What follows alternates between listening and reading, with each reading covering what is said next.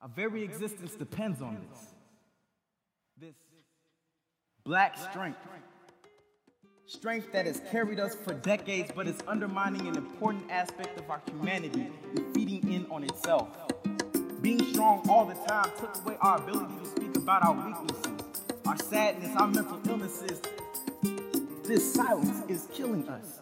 Welcome to another edition of the Black Doctors Speak podcast. Black Doctors Speak is your source vetted, accurate information on African American health from some of the nation's top doctors and is sponsored by the African American Wellness Project. I'm Jason James, executive producer, and I'm joined by our esteemed host, Dr. Michael LeNoir, a physician, medical reporter, and a past president of the National Medical Association. I want to welcome people to the Wellness Watch. I will be here every week at four at 7:30 Eastern Time and 4:30 Pacific Time. Uh, today's topic is asthma. So if you've got any questions about asthma, we have one of the world's experts who will be joining us, uh, and we have answer all your questions uh, about asthma, especially uh, its impact in the African American community. While we wait for our guests, let me just tell you a little bit about the African American Wellness Project.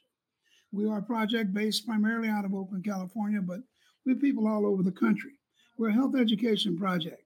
We're a project that's designed to help and, and, to, and, to, and to instruct uh, African Americans how to get the best out of the healthcare system. There's not one of you listening out there now who has not been um, either disrespected, uh, ignored, uh, or betrayed by the healthcare system as it currently exists in this country. And so, what we are trying to do with uh, giving you the education you need, bringing you the experts, and asking you to ask question, your questions, um, we're trying to help you build your own healthcare system so that you can overcome some of the barriers that African Americans, women, and other ethnic minorities um, uh, take on.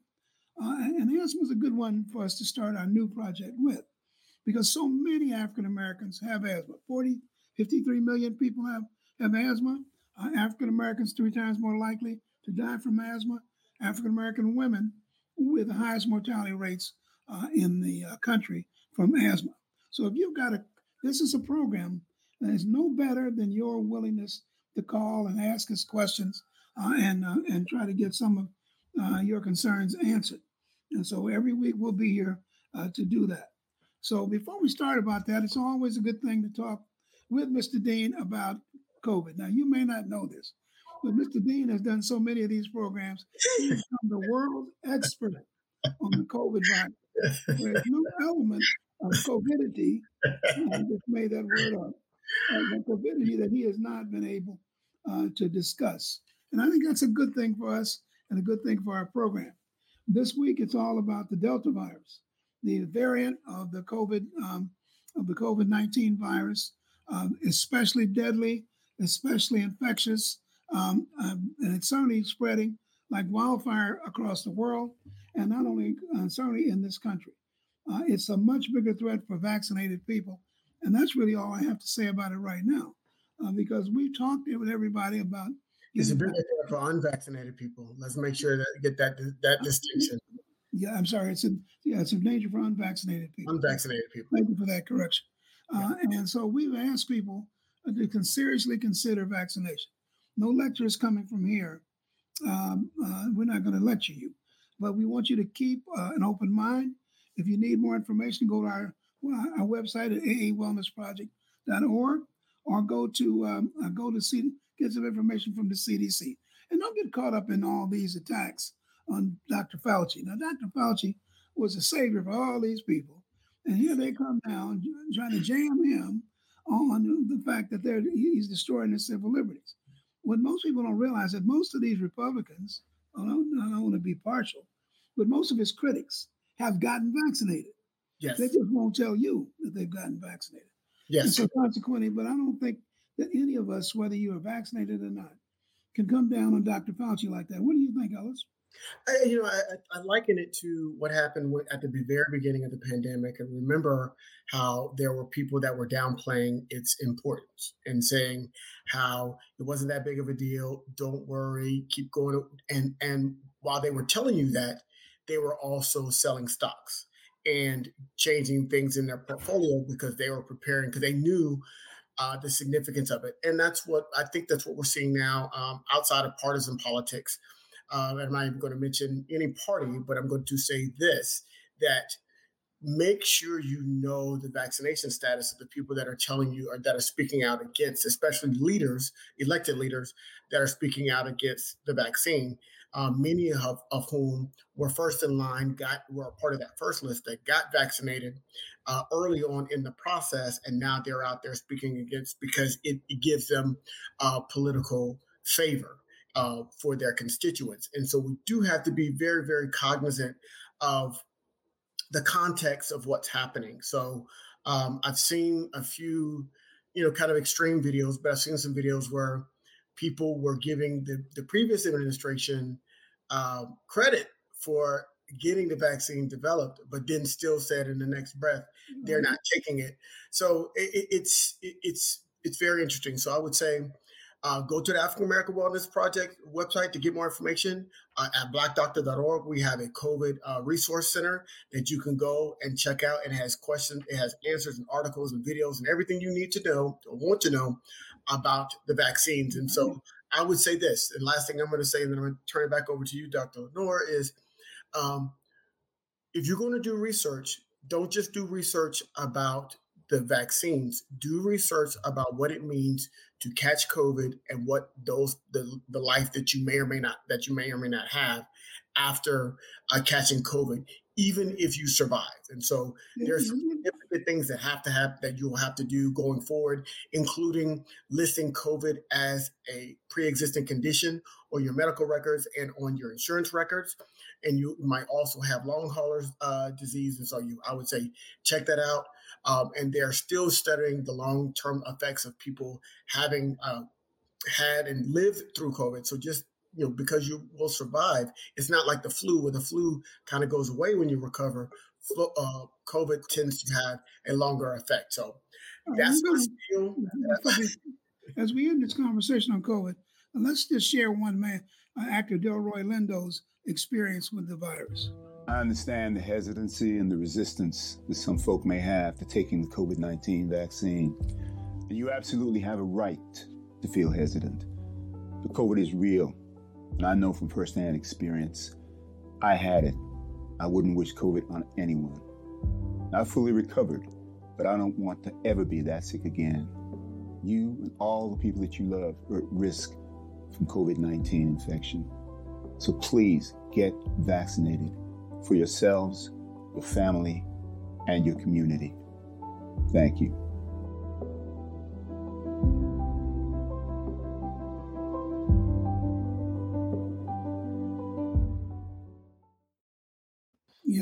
Would say that that's uh, there's a lot of it. So, uh, with that, let's uh, let's move on to our special guest. And for those of you who don't know the African American Wellness Project, uh, much of what we talk about today will be in our podcast our podcast uh, comes out once a week. It's called Black Doctors Speak with two S.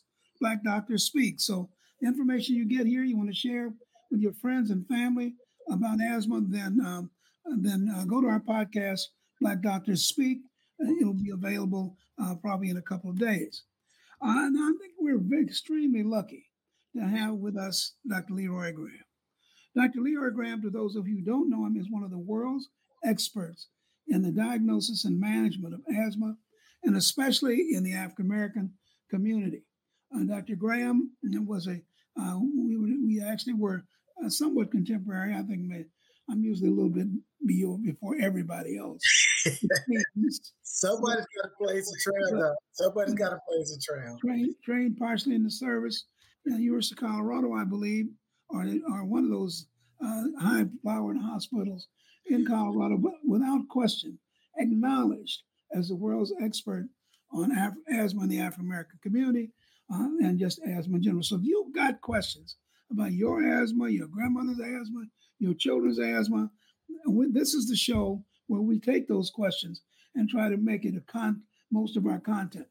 So yeah, you know how to reach us by getting in the chat. Dr. Graham, welcome to our program. Thank you, Mike, for this opportunity. Man, that's quite a background you got there, brother. I mean, that's uh, I mean, I got to step it up a little bit. Looking at that know, background. You know, we downsized when we semi-retired. This is my cave, man. well, I got a, a, bunch of questions for you before our audience um, gets uh, started. Uh, you know, it seems like when I first started in practice, there were 12 million people with asthma. Then it went up to 18. Now it's something like 23, 26. What's happening? Is asthma is asthma more common, or is it um, is asthma more common, or is it uh, is it uh, something different? No, I, I think both are true. I think asthma is more common. I think some of that is due to uh, enhanced diagnostic efficiency. I think other is due to a lot of things happening in our environment. You know, and I think that we are now recognizing it more. I think it is certainly more increasingly prevalent throughout my career among minorities, particularly in the urban environment. So I think there is a real increase and there's a real appreciation of asthma. I think more people are getting appropriately diagnosed, which you and I know in the old days that was a problem. We got recurrent pneumonia. What the child really had was asthma. Now, is it one of the why is the statistics that I mentioned at the beginning of this program? Asthma three times more likely to uh, uh, uh, uh kill a child uh, as African American, uh, African American women with the highest mortality rates. What is that all about? Why?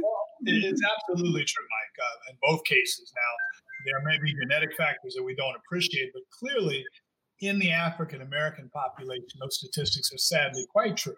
Um, I think they reflect a, a, lot of things. I think they reflect uh, a little bit better enhanced diagnosis on our part, but also the, the unique circumstances that I think impact African Americans, both in terms of uh, the incidence of asthma and the severity of that asthma. So I think it is both more prevalent and it is both more morbid or more of a problem among our people. Now, you know, I think one of the key issues is and that for so many people, the term asthma is a confusing term. What actually does asthma mean? Is it, and is it all one clinical presentation, one clinical disease? I'm not sure that it is one clinical disease. I think we would argue that there are phenotypic or style or presentation differences among patients. We know, for instance, that African American uh, females and adults have more prevalent asthma. It's African American males when they're young. We also know that asthma is a little bit more prevalent in the urban environment, uh, maybe due to a lot of provocative environmental factors. Uh, but clearly, asthma is at a heightened prevalence among people of color, particularly African American males, uh, pre-pubertally and post-pubertally, maybe more the female. Uh, and the other thing I think is even more than the prevalence is a relative severity in our population. We tend to have asthma that, for a variety of reasons, uh, either it's management or the intrinsic uh, intensity of the disease, it is more prevalent and sadly more morbid and sadly more lethal. Now, when we talk about it being, um, you talk about morbidity. Morbidity to uh, those that are not familiar with all these terms means how sick we are. Uh, it's often been said that much of the sickness that we have is because we are not uh, getting the proper information, or it's been linked to genetics. It's been linked to a lot of uh, other things. Uh, we, I've asked the question, uh, you know, already once, but I, am still kind of puzzled as to why this is such a, a, a worse problem for African Americans. Is it something we do, or is it something the disease does, or is it something that they do? I'm not sure it's they. I think it's the environment, and it's also some of the realities, not so much we do, but where we are. For instance, in most urban centers like Chicago, like Atlanta, like maybe Oakland, African Americans tend to be tend to populate neighborhoods which are side uh, travel corridors, transportation corridors. Like if you look at Atlanta, where I did most of my practice, you know, there's there's an eight and sometimes 16 lane thoroughfare going through the middle of the black community. So we have a lot of stuff with car pollution and so forth. We also know that in a lot of these areas, in terms where the energy sources coming from, the coal-fired power plants and so forth, again, more prevalent. We know in rural areas, there's been there's a study out of uh, uh, years ago in Alabama that people next to a refining place, place where they were processing waste, had a high prevalence. So I think there's environmental factors. The other environmental factor that's that's really uniquely is when we live in stressful situations, when we activate that fight or flight system that feeds into inflammation. We know, for instance, a work out of Englewood in Chicago, you know, that asthma was most prevalent in neighborhoods that had a high rate of violent crime. Uh, and someone, you know, I put the point that your nervous system, your auto, autonomic nervous system is wired to respond. So we over respond to a lot of environmental factors. And then finally, we often live in substandard housing where we're exposed to more vermin, we're exposed to more pollution, uh, way back, lead based paint, a lot of things like that. So there are environmental factors that I think are superimposed on a genetic predisposition that makes us have asthma that is more prevalent and more. So, for people listening out there, what are the basis? Uh, what do you what do you do uh, to make the diagnosis, and what are the principles, the, the pillars of treatment for the patient who has asthma? I think the diagnosis is, is first and foremost a clinical one. We can uh, define it better, confirm it when we do lung function tests, but but really it's a clinical diagnosis to get us started. Okay, and and the pillars of the of the therapy is based on the underlying mechanism of disease, and it's chronic inflammation.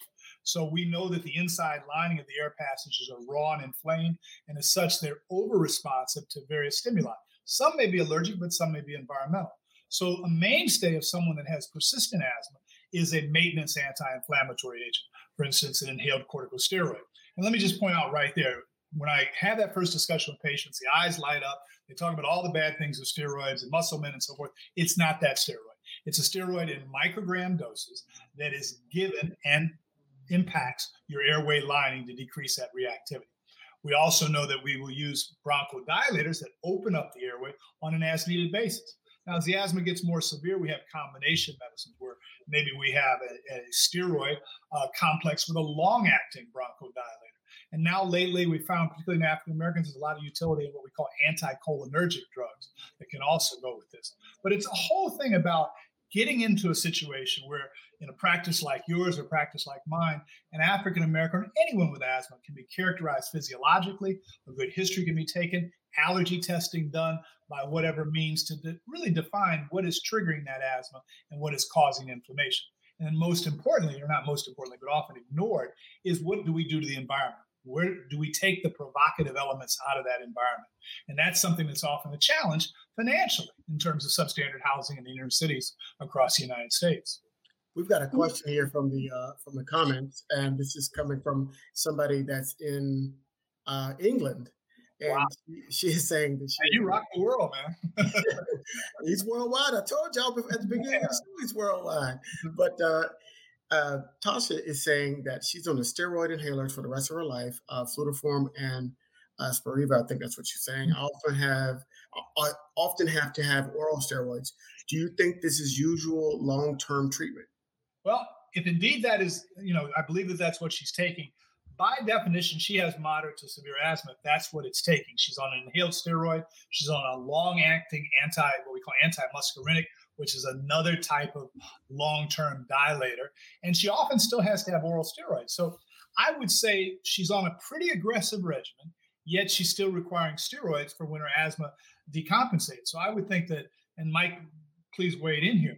Maybe we need to look at the environment. Maybe we need to see if she's sensitized to things. Would immunotherapy help her or something like that? And then sometimes when we talk about the latest and greatest, we have biologic agents that can be taken, say, on a monthly basis to alter her inflammatory response. So I would tell her that I would have a conversation with her doctor. I'm on these medicines that seem to be appropriate. I'm mm-hmm. taking them. I'm taking them appropriately, and I'm not doing well. And, and this this is a key point. I teach all my patients, particularly African American patients, you have to be a an empowered consumer. You know, if you got a car, a hoopty, and it's not working, you're back in the mechanic or the dealer's face. We have to have that same attitude about our health. We can't settle. With, with, a doctor makes a diagnosis, puts you on a medication, tells you what to expect, and it does not occur, and you're taking it, you need to come back and say, hey, this is not working. What's our next step? What's our plan? What are we missing? You know, it's interesting you said environment because this was her next comment. When she goes to the Caribbean, I don't even have to take my meds daily, but as soon as I land back in London, I am dependent on it. So I think that is a, a classic example of what you're speaking to is there is an environment environment something in her environment is inducing or in, in causing her asthma to act up to where she has to be on that kind of stringent regimen. So she might want to you know, we can't tell people to move because you know that, that there's a financial component to that. so, you know, we don't yeah. want to you know, flex privilege too much. Have a conversation she might want to have a conversation with her doctor that you know is there something else in the environment that you're not aware of that we can't do something about also when she goes to the caribbean she's going to a much more pastoral environment there's not the same type of heavy industry there's probably not the same amount of road traffic so i'm not surprised that in that environment that she does a little bit better But if we return to that urban environment, we know there are predictable things that that can cause that. And here's another important thing, and, and my colleague Dr. LeNoir would agree with this. If you had a problem with your car, if you had a problem with your stereo equipment, it wasn't working right, and someone was taking care of it and you weren't satisfied, you'd ask for another opinion.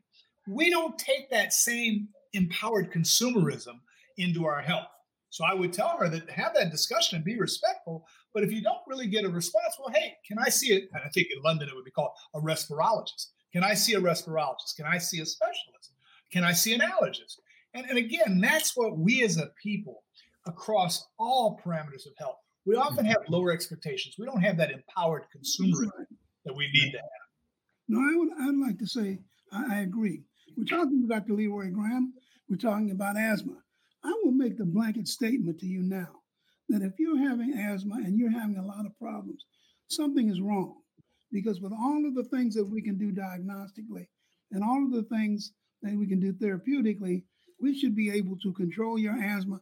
And every death, well, most every death from asthma is unnecessary. Each year, each week, or each um, each week, 10 people die from asthma, disproportionately African Americans. So if you're out there with asthma, you're not doing well, you got some questions, this is this is the time to, to talk to one of the world's experts. That's what our program's all about. Um, and not so, just you. well, I, you know, I didn't want to throw myself in there. I, you know, Dr. Norris forgot more about I'm, I'm, somewhere, I'm somewhere in the game. But, uh, but no, a chance to talk to Dr. LeRoy Graham, uh, I think, can make a big difference in how you at least perceive uh, your disease. Uh, talk to us a little bit about some of the newer hold medicine. On, we got another, hold on, Dr. LeNoir. We got oh, another sorry, question uh, from, from Renee, and she would like to know if you can develop asthma later in life.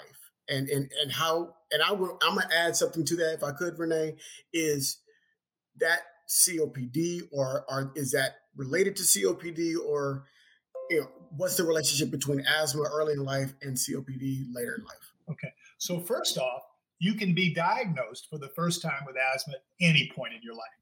Typically, we see it come in, in children initially.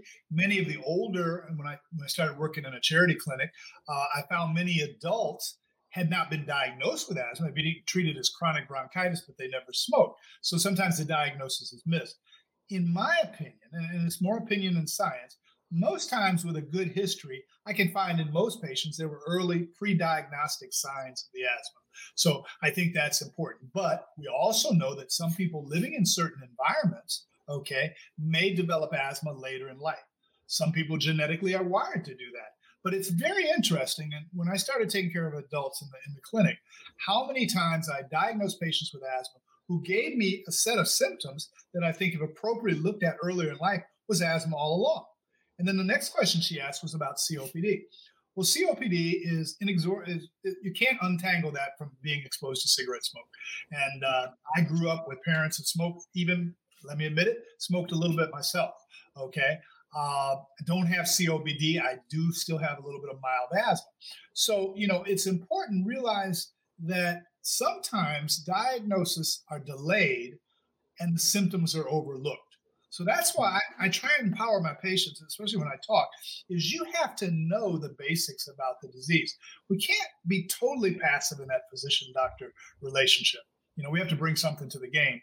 And very importantly, if you're being treated for one diagnosis or one condition and you're not improving, we have to have that informed consumerism, respectfully challenging your physician, saying, doing everything you say, and I'm not getting better.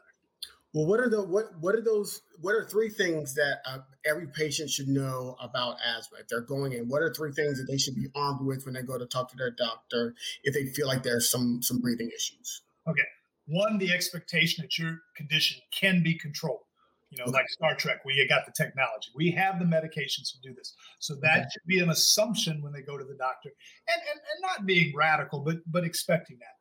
We should also know that asthma often has external triggers. So our environment is going to be very, very important. This is where we get into the dual relationship with the doctor and the patient because I can't go into your house and control your environment.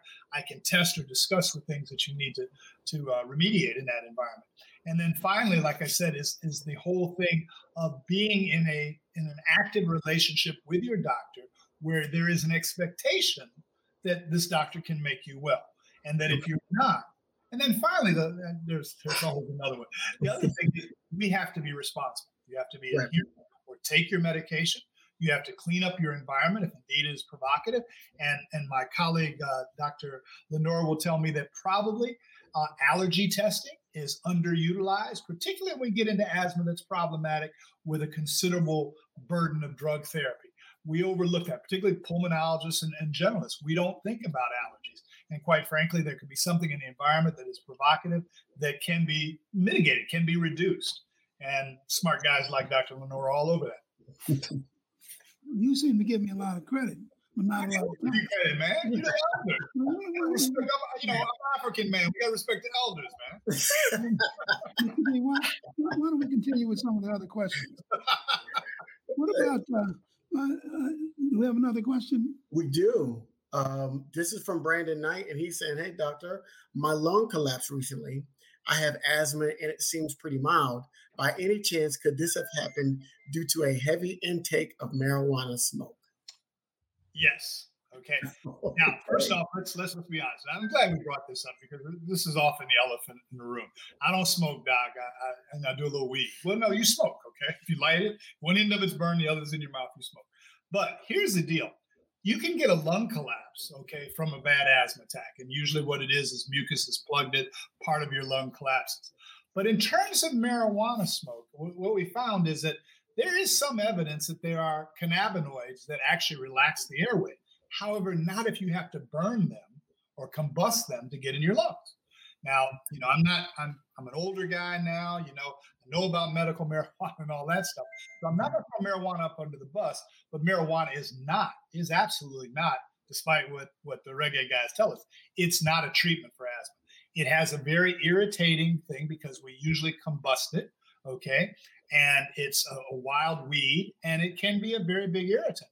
So I would suggest uh, to this young lady, I've got nothing, believe me, I got nothing against marijuana, but I would argue that if you have a respiratory disease, what I told my patients, if some, if one end of something is burning, combusting, the other one cannot be in your mouth and breathing. It's as simple as that. Okay. So I would have to say that the first thing I would do if I knew that she was smoking is I'd say, not against the ganja, not against the marijuana, but you can't smoke it. You absolutely can't. Okay, so follow up on that real quick. Sorry, uh, Dr. LeNoir. Uh, follow up on that real quick. Is is could they get the same effect if they used an edible um, form of THC? If they're trying to get some sort of effect from the from using marijuana, could they get that effect by using an edible? Therefore, they don't have to smoke or inhale smoke into their lungs to get the effect. I want to be careful how I answer this. Okay. Okay. All right. there is a beneficial effect of it. But I would argue that first and foremost, switch to the edible so it's no longer a provocative agent in your lungs. Okay. And then let's look and see if it has any benefit. Because if you're smoking it, whatever possible benefit, and there is some benefit, there are studies about cannabinoids in terms of bronchodilation. But if it is burning, that is that's lost. So I would suggest if she wants to explore the value of marijuana in her therapy, and there is some evidence, I would go an edible route, a non-combustible route. Could, could, you, could you say a few words about the puffer, the albuterol? So mm-hmm. many of my patients and so many of the patients through the years think albuterol is the ideal treatment for um, for asthma. Um, talk to us a little bit about albuterol, uh, its usage and its overusage. Albuterol is a rescue medication. Albuterol is a bronchodilator. It opens up your air passages when you're having symptoms. The underlying reason that those airways are so sensitive and go into spasms is inflammation. So if you have to use albuterol more than once or twice a week, you need to be on a maintenance anti-inflammatory medication. Okay, and that is something that it's really hard. People say, well, I don't want to be on that steroid. It's an inhaled steroid. It's a microdose. It doesn't cause steroid toxicity and things like that. So too many people, I think, shy away from therapy. But the thing is, if you are having wheezing episodes more than twice a week, if you're having symptoms more than twice a week, whatever therapy that you're on, if you are taking it properly, is by definition inadequate. So if she has an albuterol inhaler and she's having to use it three, four times a week, she needs to be on something else, preferably a maintenance drug that decreases the underlying inflammation of the airway, which is the essence of what asthma is. Is it true? And I know it is true. Is that people who use albuterol as their only maintenance medicine. Right. they're in the emergency room more, they're hospitalized more, and they die more often. And so, consequently, those of you who are just using albuterol, I'm telling you, uh, it's time bound. Uh, it certainly can get you out of trouble uh, for a while, but if you're using it as your maintenance medicine or uh, when, every time you exercise, you're wheezing, thinking you have some form of exercise induced asthma and you're using albuterol, those are the situations that I think you have to avoid. I would say this that the children that I've lost or the adults that I've lost were those adults with mild asthma who were using albuterol as their only source of treatment, got in trouble and did not have the albuterol with them, uh, and ultimately succumbed to the disease uh, when they really had only a mild problem. So albuterol is nothing to uh, take lightly. You're using it, as Dr. Graham says, twice a week. You need to be doing something else. And, and it's very interesting. You know what will happen? The class of drugs, a beta agonist that albuterol is, you will develop something called tachyphylaxis. Your response with repetitive use may be downregulated. Okay, so people relying on albuterol, it's like old joke. Uh, I took my albuterol, it always worked until it didn't. Okay, so mm-hmm. if you're taking albuterol, like Mike said, more than twice a week, you by definition need to be on a maintenance anti-inflammatory medication. All right. And and I've had patients I've seen in the clinic. We were doing a charity clinic. Hey, doc, my asthma's okay, man. I just need extra inhalers because you know I need that sucker four or five times a day. Well, then your asthma's not controlled. And what will happen is you get more and more inflammation. The albuterol will actually become decreasingly effective. a tragic case that we had in Georgia once. I had to review some death cases for the state, and it was a child that was found in a back bedroom, dead, with an albuterol canister that had been new the day before that was almost empty. That's I don't know mm. any other way I can clarify that. All right, do we have another question? Is there another question in the chat room? Yeah, well, this one this one's more complicated. I can't even I can't even pronounce some of the words. So I'm gonna let y'all. yes, yes. The answer is the same as salbutamol or Ventolin. Yes, both of those are uh, what we call beta agonists. They are bronchodilators. So salbutamol, uh, Ventolin, which is actually a proprietary name like uh, ProAir or something like those. Those are all bronchodilators. And in Europe, there's much more use of salbutamol. So um, the that's important. And sometimes we as doctors, this is where we're very deficient. We don't tell people, we don't go through the names because they're going to go talk to Pookie and the friends. They're going to tell them all kinds of medicine. We got to have them smart when they have that discussion. And I think, and I think that's that's why there's an over from a layman's uh, point of view. I think that's why there's an over reliance tendency on albuterol because that's the one that we know, and so it, it works in the short term. And so we said, okay, I don't understand it. So if you would, uh, with this, a little bit of the time that we have left, um, kind of break down the classes of medications so people kind of know what they do, and then that way we can. So when people are watch, watching us now, they can kind of get an understanding, and then if they come back and listen to the podcast, they can understand. Oh, these are the classes of uh, asthma medications. Well, and Mike, jump in anywhere you want. Bronchodilators, albuterol, Ventolin, Proventil, ProAir. Those are all albuterol or albuterol-like medications, acute bronchodilators. We get into steroids. We talk about Beclovent. We talk about Flovent. We talk about uh, other medicines like that. We talk about combination medicines where we have a long acting bronchodilator with an inhaled steroid. We think about Advair and things like that. Those are the combination medicines. Those are the kind of names off the top. But I, I really would like people to, to zone in on that. You know, inhaled steroid, that can be the long acting bronchodilator. There is anti, what we call anticholinergic.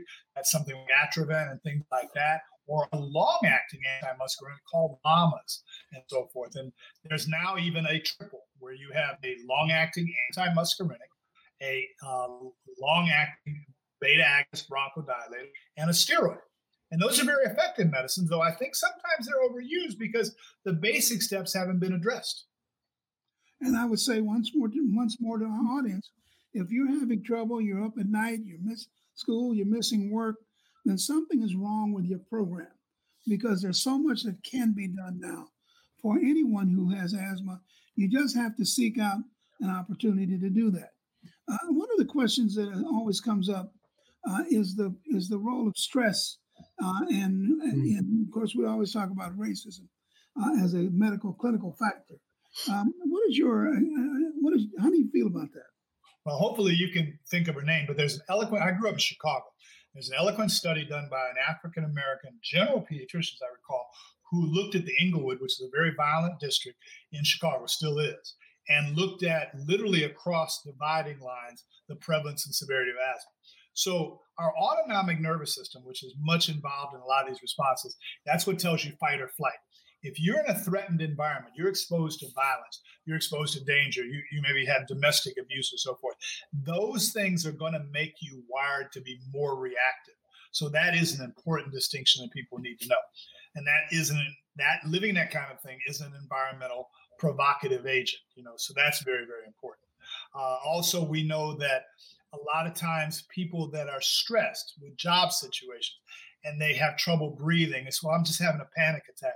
If you're having it all the time and you're wheezing, it's not a panic attack. It's whatever's panicking you is a trigger for your asthma. And we need to really make that very, very clear because people will tell you it's only in your head.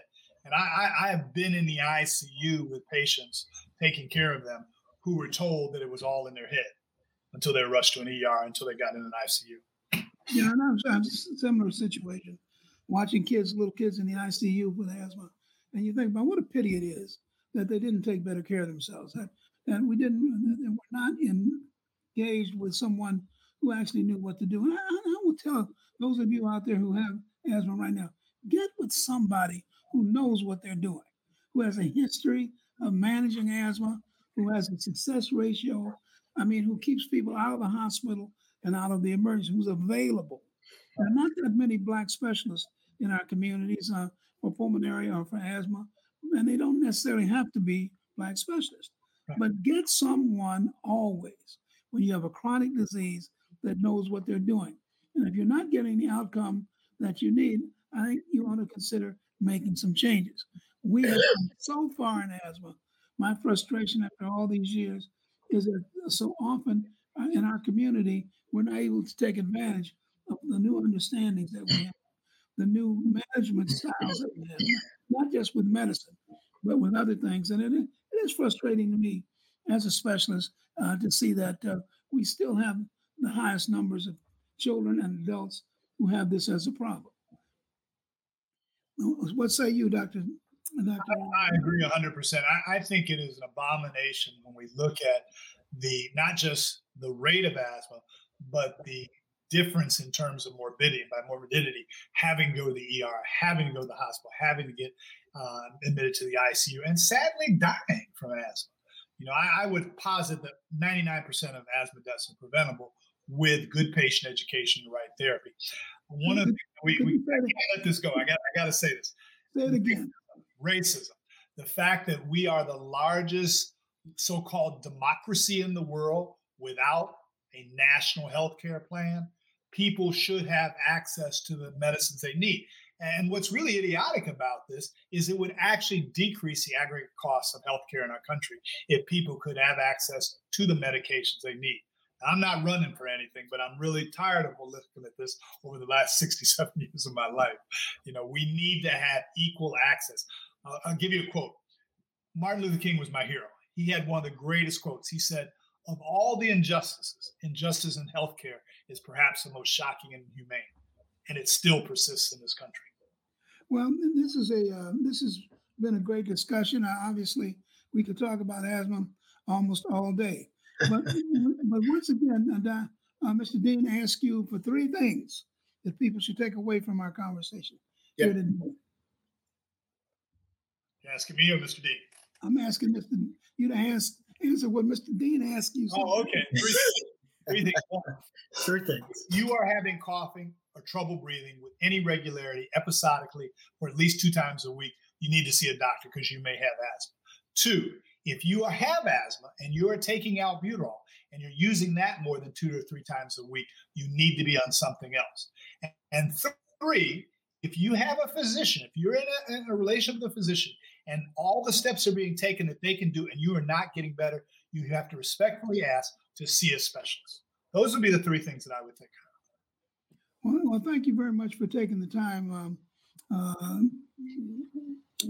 um, LeRoy, Dr. Graham, it's important that people understand that they can do better. If you do better, you do better, is what Dr. Watson always tells us. Right. Uh, and I think that this is true for asthma. Uh, and I hope that we've been able to shake a few you know trees and get people interested in taking and moving other steps. So thank you for that. And um, and um, Mr. Dean and I want to uh, talk to you about an information source that all asthmatics should have. So thank you. You can you're welcome to stay. I like it. But part of the part of the problem with asthma is that we don't often have the resources that we need uh, in order to understand the disease, understand its management, understand its treatment, and understand its disproportionality in the African American community. And that's where we always turn to the Asthma and Allergy Network. The Asthma and Allergy Network is an organization which, which thrives on providing the latest information on all things allergy, especially uh, and all things asthma. So that if you're interested not only in uh, what the disease is about, if you're interested in um, in what the latest uh, approach to the diagnostics are, if you're interested in knowing what you should be doing at a particular uh, phase of your asthma, the Asthma and Allergy Network is the place to go. I don't think you're going to find a place with more robust resources. Uh, and hopefully, we in the African American Wellness Project will get there someday, but we're not there yet. Uh, I, I, couldn't echo that more. I have a relationship with that network with some grants, and it is led by uh, Tonya Winders, and she is a stalwart patient advocate. And she believes, as Dr. LeNoir says, that everyone should know as much as they can about their asthma and expect, if not demand, in a relationship with a physician to have that asthma control. But the Allergy Asthma Network, uh, www.aanma.org, uh, is a superb resource. And uh, it is run by someone who appreciates the value of diversity and the fact that we are not all the same. Yeah, and I think that really once you need to, uh, one of the things that we always feel here at the uh, African American Wellness Project is that you should have as much information as you can about your own condition. Nobody should be able to outtalk you if you've got asthma or chronic renal problems or hypertension, a whole variety of other issues. And so I think that having the Asthma and Allergy Network for those of us who are allergists and for those of you who have asthma uh, is, an, uh, is a tremendous resource. Uh, one final uh, piece, uh, Don. Can I, can I speak on behalf of the lay of the layperson? I, I think I think well, yeah, I guess I guess that is your role. Oh, thank you for that. But uh, I, I, think ultimately, especially when we're talking about um, in, any illness, there is a there, there's two assumptions that, that where there's one that's happening. I think fear, even though people may not admit it, but people are afraid to go to the doctor because there is always a potential, especially if you're not feeling well, there's a potential for bad news. And we don't like to get bad news. Now, avoiding going to the doctor is going to make that bad news worse. But we, we just kick the, the, the, ball down the field. We just keep kicking the can down the field. So that's the one thing that we have a tendency to do that we have to stop doing. And that's why we have these type of programs so people can get the information, get empowered, and they feel more empowered to go in and have those tough conversations if if there is a tough conversation. The second thing is I think people assume that every doctor is an expert. And so when they talk to a doctor, they say what the doctor said. And there's this kind of general expert quality that gets attached to every doctor. Every doctor isn't the same. That's why we have Dr. Graham on here. He's an, you know, and so every doctor isn't the same. And so you've got to not only feel empowered to be your own best health advocate by getting information, but you also have to feel empowered to say, you know what? I'm not getting what I need from this doctor. I may need to go to another one and feel okay with that and not feel like you are disrespecting that particular uh, doctor. And let me let me add this. You know, doctors we become patients too. So I, I know a lot about asthma, but uh, when I got out of the military about 25 years ago, I had uh, an aortic aneurysm and a leaking aortic valve. So I have an artificial aortic valve, and I have to take a blood thinner. And I know I'm giving you too much details, but I want to echo what he said. When I relocated to Florida, number one was I wanted to find the man to take care of hearts. Okay. Mm-hmm. I wanted the best and I sought that. And I always give the example we as a people, we black people are consumers. Okay. We will read everything. We will go to 10 different stores to buy a, a piece of audio equipment. But yet we won't use that same scrutiny, that same, you know, stick to itness, ferreting out the best deal when we look at a doctor. Right. So basically, you understand that doctors, we we have an expertise, but we run the same gamut of from good to bad to horrible to great. So do your homework. You know, talk to people, find out who in your area is a reliable specialist. Okay, and realize that you have the right to be cared for well. You have the right to have your asthma controlled. All right. Well, man, I'd like to thank shop you. for your doctor like you shop for your shoes. yeah. Talking from experience, it helps when doctors become patients, they become better doctors. That's all I have to say. All right, well, I'd like to thank Dr. Graham for joining us today. Absolutely. And for those of you who want more information or want your family and friends to have more information about asthma, uh, listen to our podcast at blackdoctorsspeak.org on every podcast uh, channel. Uh, Black Doctors Speak. Uh, and remember, the uh, Asthma and Allergy Network is a tremendous resource for those of you who have uh, asthma or have children with asthma. Um, I think that uh, something that you should investigate. So uh, thank you, Dr. Graham. All right. Thank you so much for the opportunity. Protected. Well, thank you so much, Dr. LeNoir. Remember, listeners, Black Doctors Speak is a weekly podcast sponsored by the African American Wellness Project, the Michael LeNoir Endowment, and the Dan Weinstein Family Fund. Continue the conversation with us on social media at Black Doctors Speak, on Instagram, Facebook, and LinkedIn, and at Black Doc Speak on Twitter. If you enjoyed our show, please remember to hit the subscribe button so that new episodes are delivered directly to you every week, as well as rate us on Apple Podcasts, Google, Spotify, TuneIn, Stitcher, or wherever you get your podcasts. And remember, listening to our show is as simple as telling your Alexa, Siri, or Google to play the Black Doctors Speak podcast. Take care, everyone.